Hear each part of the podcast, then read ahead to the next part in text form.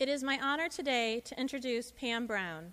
Pam spent 23 years working for the Department of Justice.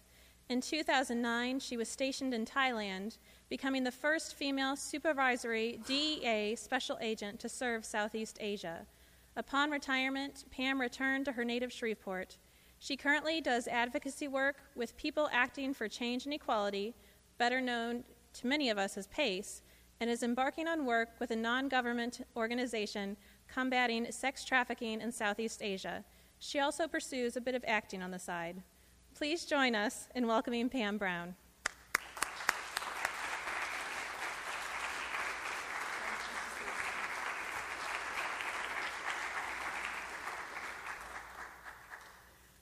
Thank you for that introduction. You didn't have to do the acting part because people are going to think that I'm actually acting up here this morning.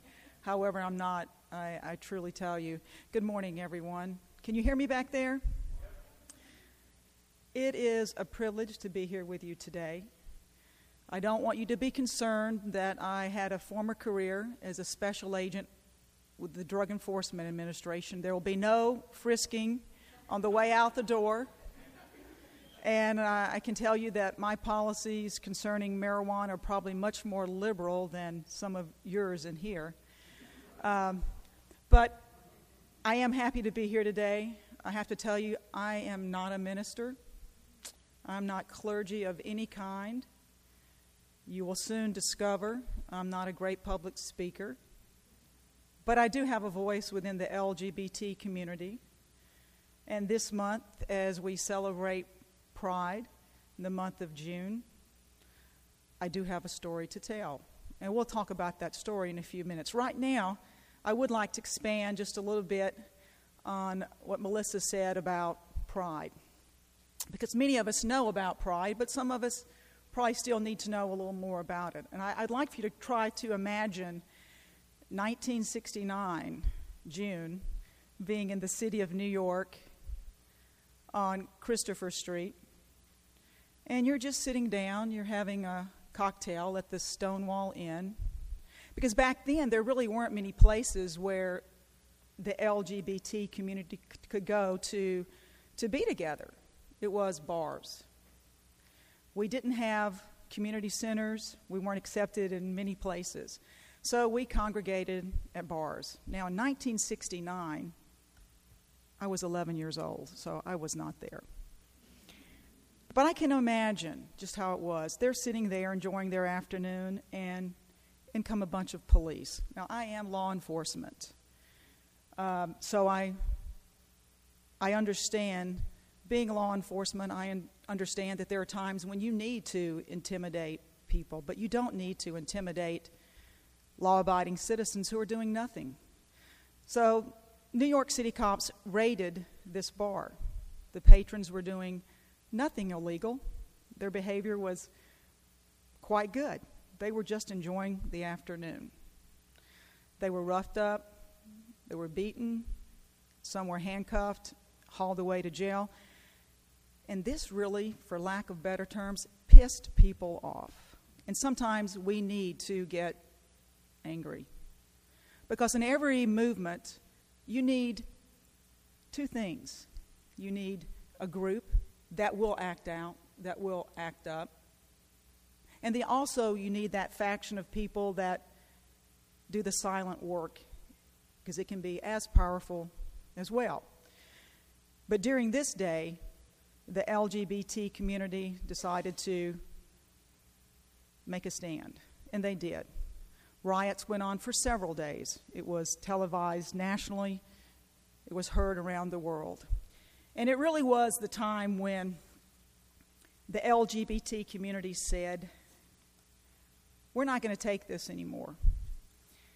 It was a watershed moment, and it became the movement and the impetus for pride, for our pride events and for our pride marches. It was the moment when the LGBT community said, We're not that different from you. We're your brothers, we are your sisters, we're your aunts, we're your uncles, we're your colleagues, we're your neighbors. And we want the same things that you have. We want the ability to fall in love, to have families, to pursue careers. We just want to live our lives. We said, we want all of the constitutional and civil liberties that you, as straight people, have. We want what is our birthright. That's all that movement was really about. And that's why we designate in the LGBT community June as the month of pride. We want to show you that we are just like you. And when I say you, I know that we have many LGBT members in this church. When I say you, I mean to the world, the ones at one time that weren't accepting us. So that's really why we celebrate Pride. And I want to commend this church for allowing me to be here to discuss it. I think that's amazing. I don't know many other churches, probably in Louisiana probably in Shreveport, they're allowing this voice during this month. So I commend you and I thank you for this opportunity. Now back to my story. I've been a big old lesbian for a long time. I'm 57. I came out when I was 17 in rural Louisiana. Thank you.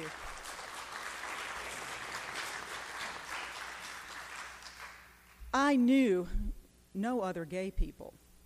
I didn't know that they existed. I didn't even know who I was. But I kissed a girl. And when I did, it really was almost an epiphany. It was if the clouds opened up and the sun shone through. It exp- that day expanded my world, and it also made my world come crashing down. It expanded my world because I finally got it.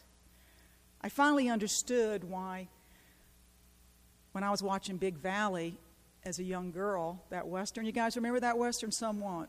There were a lot of Westerns back then. I finally realized why I kept wanting to kiss Audra instead of Heath. And I also, it clicked to me that I had crushes on my female teachers, not my male teachers. And I was most drawn to my mother's friends, not my stepfather's friends, male friends. I had crushes on my best girlfriends in school, but not boyfriends. And I dated. I dated a lot. I was Miss Popularity, was a great athlete, good student. I was the young lady that the mothers wanted their daughters to emulate, and the fathers wanted their sons to marry. And I enjoyed that. But it never resonated with me with my boyfriends. When they wanted to get serious, I found some way to disengage, to dump them, to get involved in something else or move on to another boyfriend. But when I had that first moment with a girl my age, then things started to click with me. Now, I was very proud of it. It was like, oh my God, this is wonderful. Finally, the answers have come to me. I know who I am. I don't feel unsteady anymore. Well, I grew up Southern Baptist. And my family did not take this so well. In fact, I was living with my grandparents at the time in the country because they had a good basketball program and I was a good athlete and I went to play on the all state basketball team. Back then, you burned trash in the country. There was no trash pickup. You went to the big can outside and you burned your trash. Well, this young girl had written me a letter. This other 17 year old girl had written me a letter. And wouldn't you know, my grandmother, as she was burning trash, came ac- across that letter. Immediately called my mother, who came and checked me out of school. And by the look on my mother's face, I thought someone in my family had died. And about six months later, I wished someone in my family had died because my mother did not accept this well. Of course, most parents blame themselves, they think that they have done something wrong. My mother had no information about lesbians, gay and lesbian community, homosexuality. We did not have the internet then. There were no resources available to her, but she had the Bible. And she literally lived by the word of the Bible. Now, we all know we can dispute the Bible and its many interpretations over the years. My mother could not. She was convinced that I was going to die and go to hell and never see her again. And she reminded me this every day. My mother actually looked at me one time and said, I would rather you be dead than gay. Now, many of you may have seen my mother because she's been to church with me. Miss Bettinger, can you imagine my sweet mother saying that to me? Of course not. But as a child who's 17, uh, your foundation, your bedrock, is that unconditional parental love. I did not believe that anymore. I went from an A student to a C student. I went from a great athlete with college offers to play ball to someone who couldn't even shoot a free throw because emotionally I had no support from my family, my friends. And wouldn't you know that the principal of my school was also the deacon of the church? Prior to this time in my life, I had never heard a sermon about homosexuality. But once the community, my entire school, my teachers, all my family, once they realized that I was going through maybe some homosexual stage, when you know every sermon for the next three months was about homosexuality. It was a difficult time in my life. My senior year was probably to this day the worst time in my life because I was ostracized by everyone. And I remembered those stories. I was a vacation Bible school girl. I went every every summer. And I went to church every day that the church doors were open. My mother saw to that. And I remember that story Jesus loves the little children. And I just couldn't understand why all of a sudden this was such a big deal. I was still a good kid, I was still a good person. Nothing had changed except I wanted to have a relationship with a girl and date a girl versus a boy. My mother and I went through a very difficult year. Um, at the age of 18, after graduating from high school, I left the great state of Louisiana. And I did so as a survival instinct. I knew that I had to get out of this state to reach my potential. I was smart, I was athletic, there were so many things that I wanted to be and do. And I realized at 18 that if I stayed in this state, I would not be able to reach my potential. So I left. The best decision I ever made. During the next course of a few years, my mother and I worked to repair our relationship. And coming back from college, one day I set her down and I said, Mom, you do not have to understand this. It's beyond you. I get that. But if you want me in your life, you're going to have to accept this. So find a way in your heart to accept it. My mother is now 82, and we have come full circle. That is why I returned to this state after being away so many years to be here with family to spend some good years with my mother. And I can tell you that a defining moment happened for me September 11th. Now, we all remember it for different reasons, and we should remember it for the main reason. But for me, it has another meaning. I was in Miami. I was in charge of the United States drug operations at the Miami airport. Any dope that came in from Colombia, I worked and did the controlled deliveries with my unit. And I was at the airport that day, that morning. And I knew my mother would be scared because there were airplanes involved, so I called her. We spoke for a few minutes, and I assured her that everything was going to be okay. And she told me, Well, you know, Shreveport might be next because President Bush just landed here at Barksdale. We had our conversation. We assured each other that everything was going to be okay. At the end of the conversation, my mother said, If I don't see you again, I'll see you in heaven.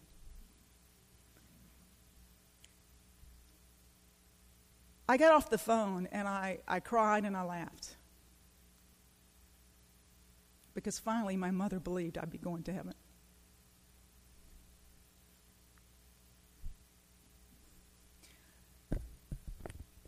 I tell you the story not to make you feel sad or bad for me. I tell you the story because these stories happened. And these stories continue to happen. But with people like you, with this church, this congregation, things like this will stop happening.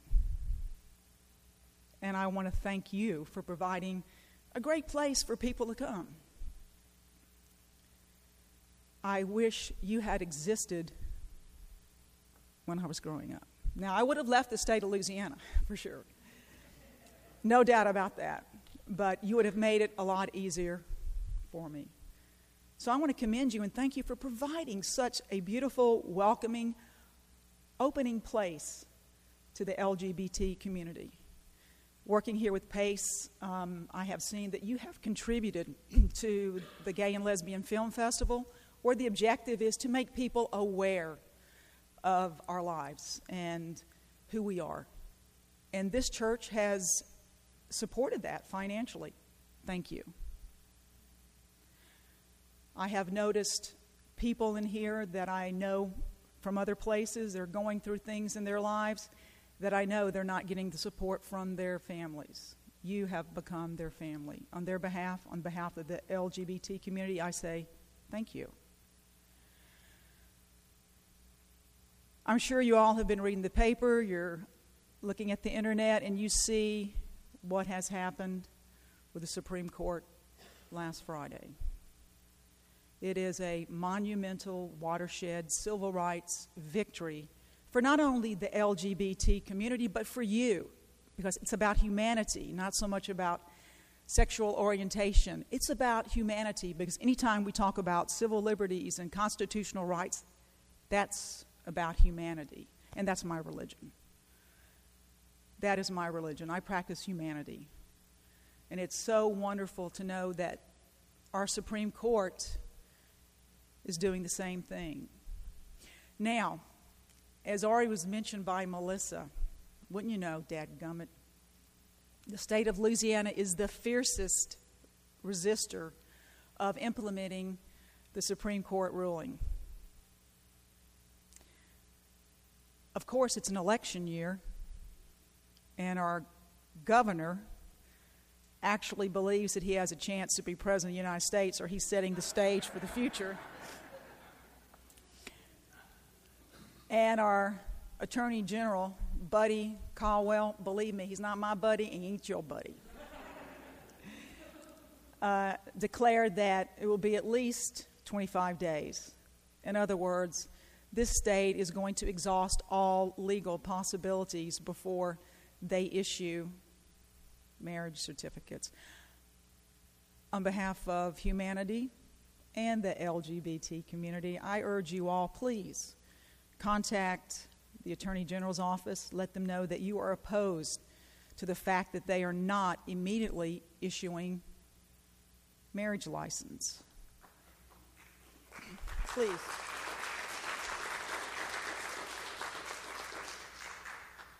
the neighboring state of Arkansas has immediately begun issuing marriage certificates. Do we have anybody here from Arkansas?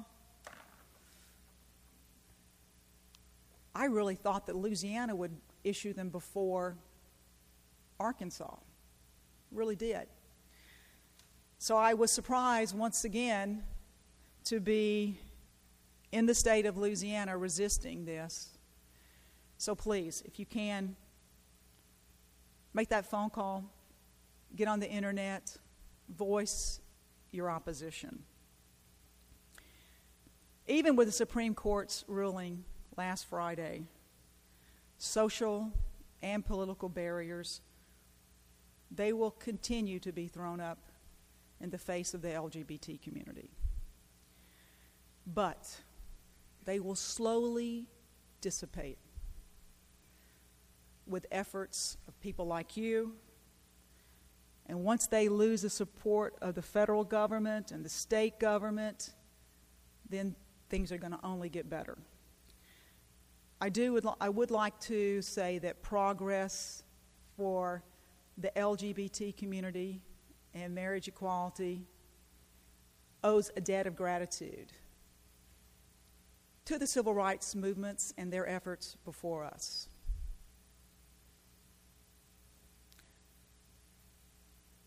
The decision of the Supreme Court last Friday was the fastest and swiftest action of all civil rights movements, and that really was due to the former civil rights efforts that were done.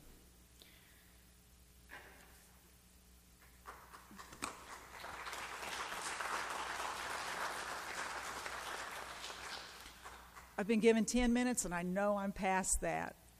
Um, I ask you, please, next year we'd like to be a little more prepared. My coming and speaking today came over a cup of coffee with uh, myself and Reverend Gerald. It's like, you know, we need to do something to commemorate the LGBT movement in the United States. We have a history, we have leaders. And one day, believe me, your children, your grandchildren, your great grandchildren will be reading about them in school textbooks. Well, wait, you're in the state of Louisiana. Your great grandchildren will be reading. But it will happen. And we thought about doing a series of talks and educational programs, and we just didn't have time to put it together this year. We're hoping to do that next year. So if you would like for that to happen, please put that on the front burner, discuss that with Reverend Gerald, and uh, on behalf of the LGBT community, we will put together some educational programs and continue to honor this every June in a way that's meaningful, educational, and humane. Again, I would like to thank you. There was a song that was played earlier. And the song, one of the lines was, You help me feel like I belong. Thank you today for making me feel like I belong.